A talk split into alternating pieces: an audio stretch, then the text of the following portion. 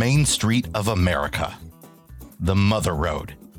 Is there anything more American than cruising from Chicago to LA on Route 66 in a classic convertible, blasting Steppenwolf's Born to Be Wild? Well, okay, Steppenwolf was half Canadian. How about Golden Earrings Radar Love? Dutch. Uh, Springsteen, Cadillac Ranch. Just trying out America that. Route 66 lives in our fantasies as the pinnacle of freedom, open air, and roads that move with the landscape instead of being blasted through them. That's right, I just quoted Disney's Cars movie. As much as Route 66 burns into the soul of Americana, I'm sad to report for the uninitiated, the drive, as a total experience, is a shell of what it used to be.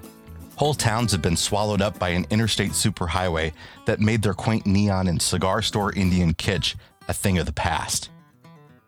That's not to say it's a worthless experience, though. Today, Route 66 is less about the drive than the stops along the way. Many are boarded up or have been swallowed by the dust and tumbleweed of the Southwest, but those that survive remind us of where we've been and where we're going. I'm Jason Epperson, and this is the See America podcast. From coast to coast, we see America one mile at a time, discovering stops along the way that are eclectic, historic, ridiculous, breathtaking, inspiring, and humbling. This week, one of the most iconic stops on the Mother Road Cadillac Ranch.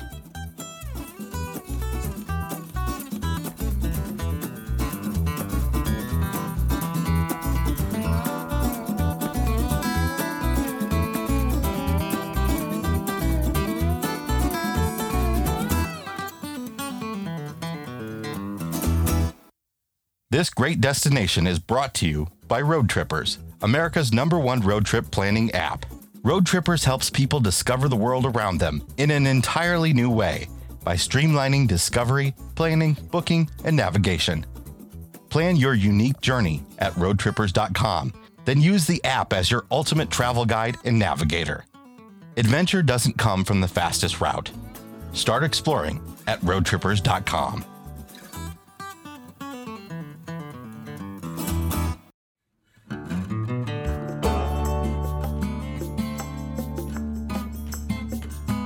the center of the Texas Panhandle lies the legendary, bustling cattle town of Amarillo. In fact, it's pretty close to the midpoint of Route 66. Here you can patronize the Big Texan Steak Ranch, where if you can eat a meal consisting of a shrimp cocktail, baked potato, salad, roll, butter, and a 72 ounce steak in under an hour, you get it free. Break the rules or fail to keep it down, and you owe the restaurant $72. 124 pound Molly Schuyler holds the Guinness record for eating not one, not two, but three of the meals in only 20 minutes. That's three baked potatoes, three salads, three rolls, three shrimp cocktails, and more than 13 pounds of steak. So it's that kind of town. Here, as along much of the journey, Route 66 is I 40. As you drive through the outskirts of Amarillo, you're greeted by literally hundreds of thousands of cattle, just feet from the road waiting for auction. If you're cruising in a convertible, this is the time to put the top up. If you blink as you leave town, you could miss one of the wildest art installations in the West Cadillac Ranch. Cadillac Ranch is pretty plain, yet profound at the same time. A monument to the golden age of the American automobile. Cadillac Ranch is really no ranch at all. It's simply a row of 10 graffiti covered Cadillacs, all mid 20th century tail fins, half buried, single file, east to west, in a dusty Texas field. All nose down at the same angle, purportedly corresponding to that of the Great Pyramid of Giza. For more on how these cars got here, and more importantly, why, here's Abigail Trabue.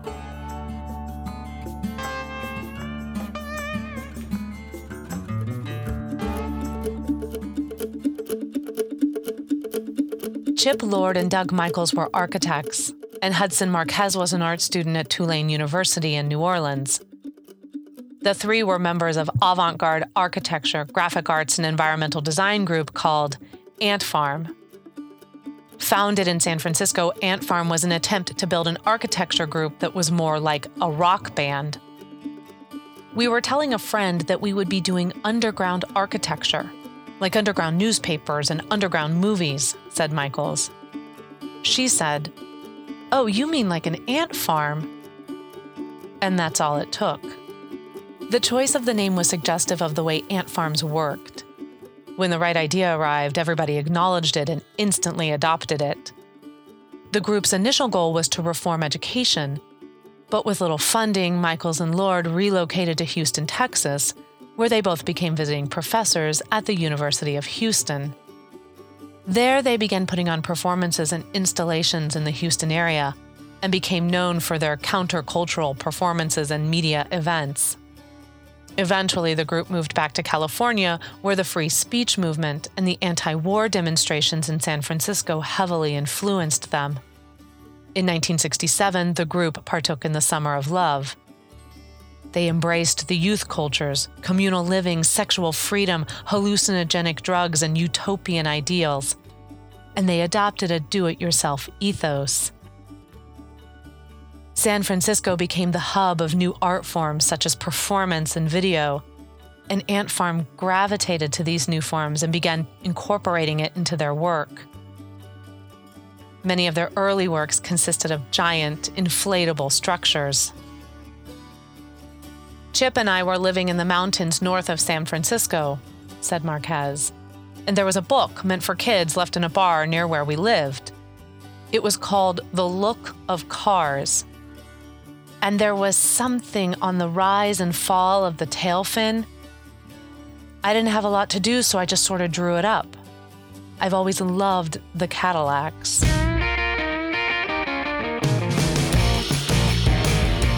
The group had been given a list of eccentric millionaires that might fund projects, and they approached Stanley Marsh III of Amarillo with the idea of an installation of half buried Cadillacs.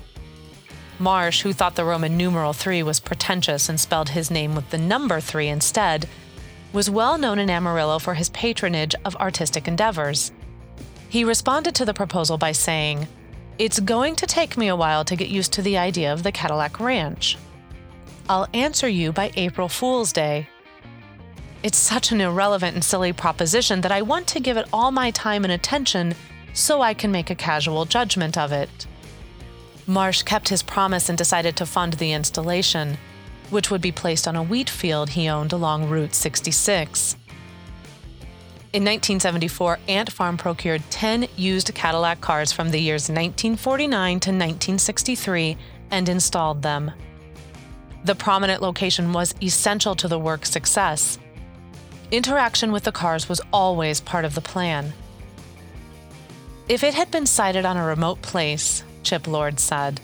It would be pristine today. And no one would have seen it, Doug Michaels added. We wanted it to be an interactive monument so people could express themselves. Visitors could arrive on the private land, enter an always open gate, and add whatever graffiti they wished to the cars. As Amarillo increased in size, the installation was quietly moved by a local contractor to a location two miles to the west a cow pasture also owned by Marsh. While Ant Farm and Marsh encouraged both visitors and graffiti, Marsh had no patience for people absconding with pieces of the cars or any of the many artist crafter road signs on site. Before he died in 2014, Marsh was even known to briefly jail thieves in a nearby chicken coop. The cars are periodically repainted with a fresh, clean coat, giving visitors a blank slate to work on. In the past, they've been given an all pink coat for breast cancer awareness and painted flat black to mark the passing of Doug Michaels. In 2012, rainbow colors adorned the Cadillacs in celebration of gay pride. They were also briefly restored to their original colors as part of a Route 66 landmark restoration project. The new paint jobs and even the plaque commemorating the project lasted less than 24 hours without fresh graffiti.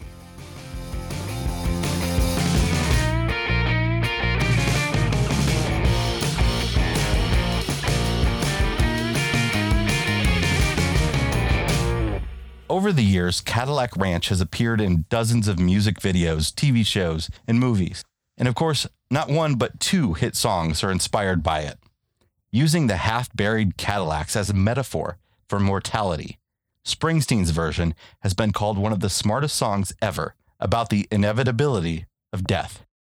Cadillac Ranch became so ubiquitous that it inspired the nearby Volkswagen Slugbug Ranch and Combine City, which has 15 massive harvesters half buried in the ground, nose down.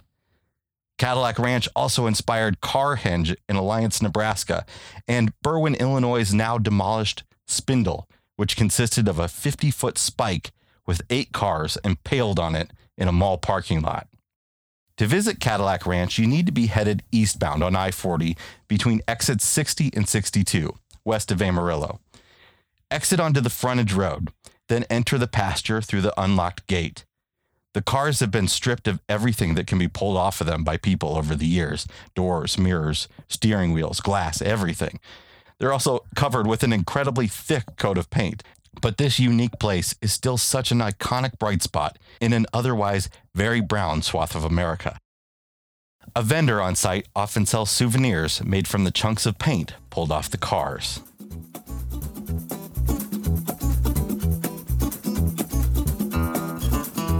This episode of See America was written by me, Jason Epperson, with narration by Abigail Trabue. If you like the show, we'd love a five star review on Apple Podcasts. We'd also like to invite you to follow See America on Instagram and Facebook, and join the See America Facebook group, where we chat about some of America's greatest road trip destinations. If you're a national park lover, we hope you'll also check out the America's National Parks podcast, or come listen to Abigail and me talk about our life on the road with our three boys on the RV Miles podcast.